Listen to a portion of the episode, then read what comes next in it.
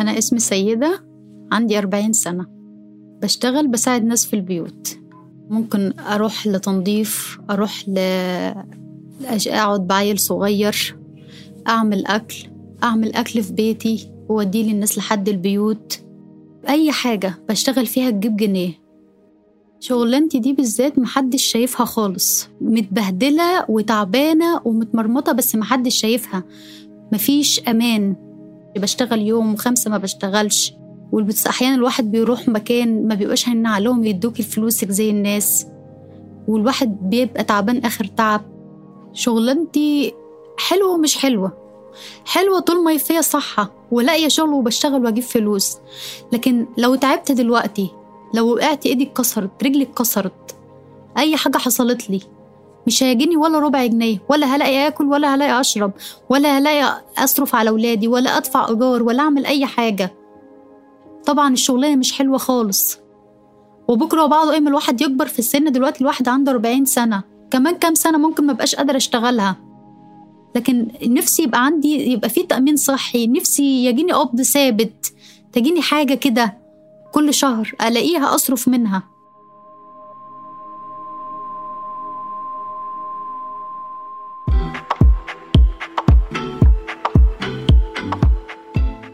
سيدة مش وضع خاص فئة العمالة المنزلية ولا هي الاستثناء.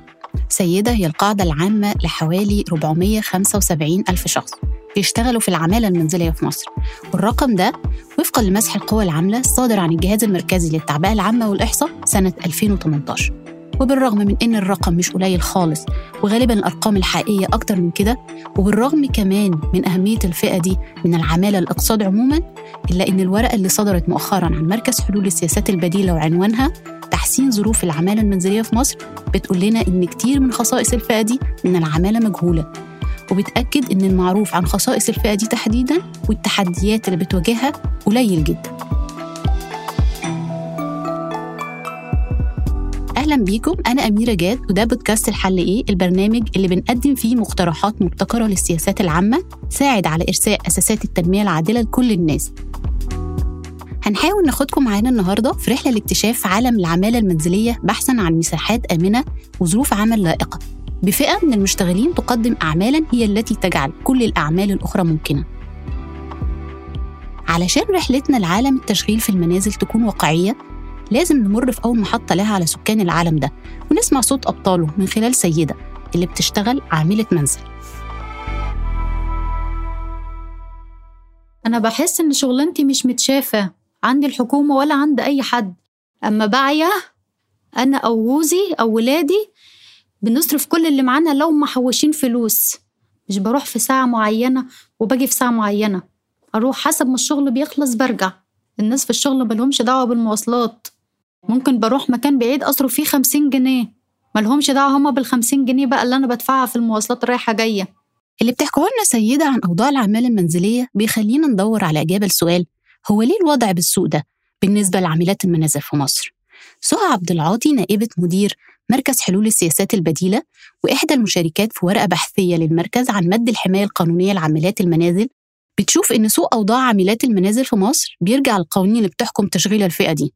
أو يمكن اللي متحكمهاش بحكم يعني إن العمالة المنزلية غير مشمولة في قوانين العمل المصرية ولا قانون التأمينات الاجتماعية ولا حتى الاتفاقيات الدولية لأنه مصر رفضت التوقيع على الاتفاقية رقم 189 لعام 2011 لمنظمة العمل الدولية الخاصة بتنظيم وحماية العمالة المنزلية. شكل الوضع التشريعي لعاملات المنازل في مصر بيستثني من التغطية القانونية أو الحماية القانونية عاملات المنازل. وده لسبب نوع العمل وظروف العمل ومكان العمل. يعني كان المشرع رأيه أنه ده استثناء لفكرة العمل التقليدية وأماكن العمل التقليدية فما ينفعش قانون العمل يسري عليه. نوع العمل ده اللي هو العمل المنزلي أو رعاية الأطفال أو رعاية كبار السن نوع العمل ده هو عمل دايما بيتعامل على إنه عمل سهل طبيعي للمرأة ما بياخدش مجهود كبير مش المفروض أصلا يبقى في مقابل مادي. والجزء التاني طبعا إن هو معظم العمل ده بيقوم في حرمة المنازل. وطبعا آه، ده مش مكان عام. وده ليه ظروف خاصة في فكرة إنه إن هو مقفول عليه باب آه، التفتيش على نوع العمل ده بيبقى صعب. فكل ده بيخلي ظروف عمالة المنازل عامة في مصر بتتعامل بطريقة مختلفة. اللافت إن غياب مظلة تشريعية لحماية عاملات المنازل والحفاظ على حقهم في بيئة عمل آمنة وأجور لائقة مش جديدة على سوق العمل المصري. فمن خلال نظرة سريعة على قوانين العمل السابقة لغاية القانون الحالي هنلاقي إن قانون عقد العمل الفردي رقم 41 لسنة 1944 ومن بعده المرسوم بقانون رقم 317 لسنة 1952 نص على حرمان العمالة المنزلية من الحماية اللي بتوفرها القوانين دي. وحتى مع تطور النظم السياسية وتغير القوانين ظل الحرمان هو القاعدة وكأنه في إصرار على ده. زي ما بتقول لنا زينب خير المحامية الحقوقية ورئيس الجمعية المصرية للحقوق الاقتصادية والاجتماعية. في العشر سنين اللي فاتت آه، تقريبا دول الخليج آه، مجتمعة عملت آه، إما قوانين أو مراسيم قانونية بتحكم موضوع عاملات المنازل. المغرب العربي أصدر آه، قانون في 2016 آه، الأردن آه، أصدرت مرسوم بقانون ثم أصبح قانون. كل البلاد ال- اللي حوالينا قدرت إنها تتخطى معض- معضلة كيف نقنن أوضاع عملات المنازل. مصر ما زال الوضع قائما على ما هو عليه من أول قانون عمل صدر بعد وهذا القانون عدل حوالي خمس مرات. وإحنا في المرة السادسة لتعديل هذا القانون وما زالت هذه المعركة دائرة إنه عاملات المنازل يتم استثنائهم من قانون العمل. المفارقة بقى إن مش قانون العمل بس هو اللي استثنى عاملات المنازل من الدخول تحت مظلته لا ده في قوانين تانية كمان بتعمل نفس الاستثناء وده اللي بتوضحه أكتر زينب خير. قدرنا في لحظة من اللحظات إن إحنا ناخد فتوى من وزارة التأمينات في ذاك الوقت في 2010 آه، من آه، إنه يجوز التأمين على العاملات. في قانون كان آنذاك اسمه قانون رقم 80 للعمالة الغير منتظمة وقدرنا فعليا إن إحنا آه، بمجموعة من الإجراءات إن إحنا نستخرج مجموعة من الملفات التأمينية. من سنة آه، 2021 آه، بدأ سريان قانون التأمينات الجديد التأمين القانون الشامل اللي لغى القانون 80 وأصبح في منظومة تأمينية واحدة بتشمل جميع قطاعات العمل وتصدر هذا القانون أيضا استثناء عاملات المنازل. فرجعنا لمربع صفر. حرمان عاملات المنازل مظلة تشريعية تحمي حقوقهم خلق واقع اتكرست فيه ممارسات مجتمعية كتيرة تانية وده اللي بتشرحه لنا أكتر سهى عبد العاطي. بيتعرضوا لجميع أنواع الانتهاكات سواء الانتهاكات الجسدية أو الج- أو أحيانا كمان الانتهاكات الجنسية آه، بيتعرضوا للابتزاز سواء من آه، من السمسار أو شركة التوظيف اللي ممكن تكون هي الوسيط اللي بيحاول يعينهم. وكل ده آه، سببه الرئيسي طبعا غياب الحمايه القانونية. فطبعا ده بيخليه عرضة لأي نوع من الانتهاكات الخاصة بالعمل عامة سواء بقى زي ما قلت ساعات العمل ال- ال- اللي هي بتزيد عن المعتاد آه، ظروف العمل الصعبة أو نوع العمل الصعب غياب التأمينات آه، آه، غياب الأجازات. إذا كانت سهى بتكلمنا على الانتهاكات اللي ممكن تتعرض لها العمالة المنزلية من واقع الدراسات والأوراق البحثية اللي أصدرها مركز حلول السياسات البديلة وهي متنوعة وتحمل عناوين مختلفة زي استبعاد العاملين المنزليين من قوانين العمل وطريقنا إلى الأمام وتعزيز الحماية القانونية لعاملات المنازل في مصر إلا أن السيدة بتنقل لنا الواقع زي ما بتعيشه. أنا أما بروح مكان مرة وبلاقي ممكن في معاكسات أو بحس إن الراجل اللي في البيت مش كويس حتى لو المدام موجودة أنا ما برضاش أروحه تاني. في مكان بروحه بقى لو الشغل ممكن يسوى عشرة جنيه ممكن يقولك لا خمسة جنيه. بيقسموا لك الفلوس بالنص وانت بتبقى تعبانة جدا وشايفة إن انت تستحقي أكتر من كده عشان انت عملتي اللي هم عايزينه وزيادة كمان.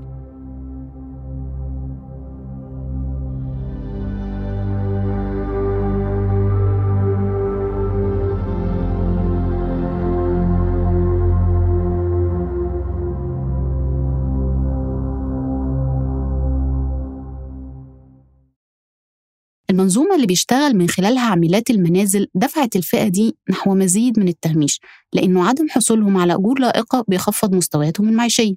ما عنديش قاعدة أقدر أقيس عليها الأجر.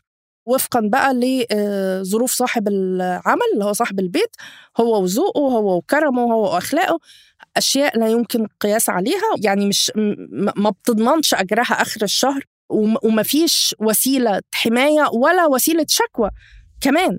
فبالتالي الأجر عندي في مشكلة في إن أنا أقدر أقول هم بياخدوا كام.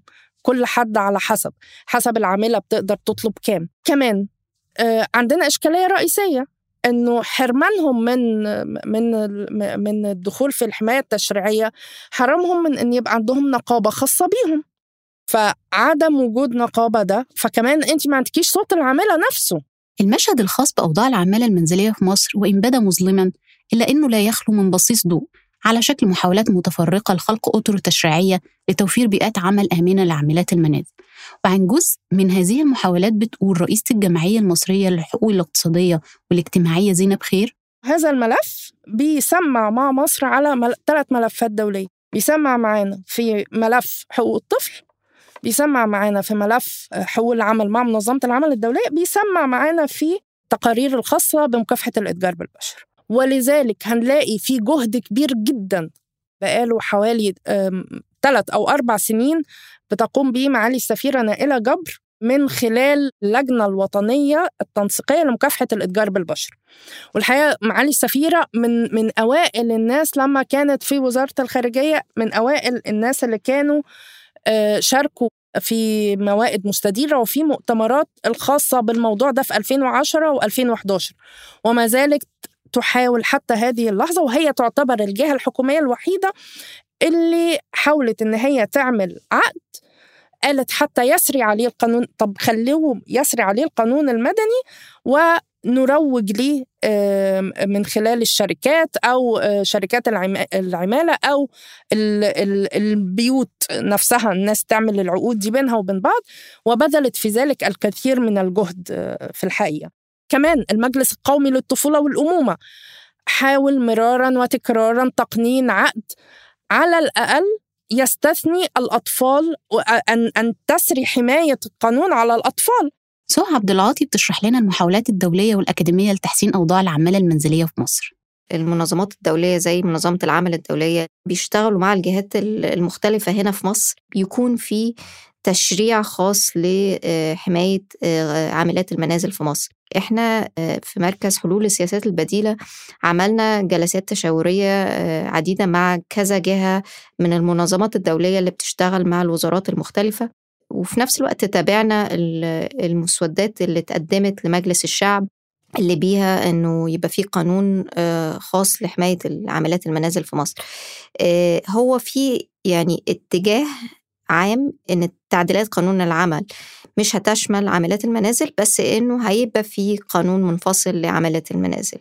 وده اتجاه مش متناقض مع الاتجاه الدولي. قصة القانون منفصل عن قانون العمل لحماية العمالة المنزلية تحكيه لنا النائبة نشوى الديب عضو مجلس النواب المصري اللي رحنا قابلناها في مكتبها وقالت لنا هو في الحقيقة مشروع القانون أنا تقدمت بيه من حوالي ست سنوات في الفصل التشريعي السابق. وللأسف لم يناقش. طبعا هو دخل المجلس بعد تأييد 60 نائب لمشروع القانون ولكن للأسف لم يناقش. في الفصل التشريعي الحالي اللي بدأ من 2020 تقدمت مرة أخرى وحصلت على تأييد 60 نائب آخرين وحتى الآن يعني أنا قدمته تقريبا كان في فبراير أو مارس 21 وحتى الآن لم يناقش والسبب لدى رئيس لجنة القوى العاملة قال إنه سيناقش حينما يتم مناقشة بعد مناقشة قانون العمل. تم مناقشة قانون العمل بالفعل في مجلس الشيوخ ولكن حتى الآن لم يناقش قانون العمل في مجلس النواب. طب تفتكروا إيه فلسفة القانون مركون في البرلمان بقاله ست سنين ده؟ ويا ترى هو لصالح مين؟ العاملة ولا صاحب العمل؟ بالحقيقة فلسفة القانون يعني تهدف إلى وجود حماية ومظلة آه، صحية واجتماعية وقانونية لكل العاملين في آه، المنازل. آه، أيضا القانون يحمي أيضا صاحب العمل لأن كليهما للأسف بيتعرضنا إلى مساوئ كثيرة جدا. إحنا دول عمالة وكلنا لازم نقدرها ونخرجها من النظرة الدونية هذه المهنة لدى الثقافة المجتمعية بشكل عام ودي قضية هامة جدا جدا. لأنها ترتبط ب آه، الوعي الوعي المجتمعي آه، لمثل هذه الوظائف. ومقدمين آه، اقتراح بأن يبقى في إدارة خاصة للعمالة المنزلية في وزارة القوى العاملة و أن الإدارة دي هي اللي بتعمل الصيغة لعقد العمل. عقد العمل إذا نشأ أي نزاع ما بين صاحب العمل وما بين العامل بيلجأ إلى الإدارة المختصة في وزارة القوى العامله آه، وإذا الإدارة دي ما قدرتش إنها تحل المشكلة فيرفع النزاع إلى المحكمة العماليه المختصة. أهمية العمالة المنزلية الاجتماعية والاقتصادية وحقهم في بيئات عمل عادلة وآمنة يخلينا ندور على حلول لأوضاعهم الحالية وندعبس شوية مع المتخصصين علشان نجاوب على سؤال البرنامج الرئيسي الحل إيه؟ فهنلاقي زينب خير بتقول لنا الحل هو أن يشمل الحماية القانونية يجب أن تشمل هذا القطاع من العاملات والعمال لأنهم قطاع مش قليل ولأنهم مهمين في دعم الاقتصاد ومهمين في منظومة المساواة بين الجنسين علشان بيدعموا عمل النساء. الجهود المبعثرة دي يجب أن يتم ضمها. يوجد تصنيف مهني خاص بيهم. يوجد بعض القرارات الوزارية على استحياء ولكن يمكن أن يتم الارتكاز عليها.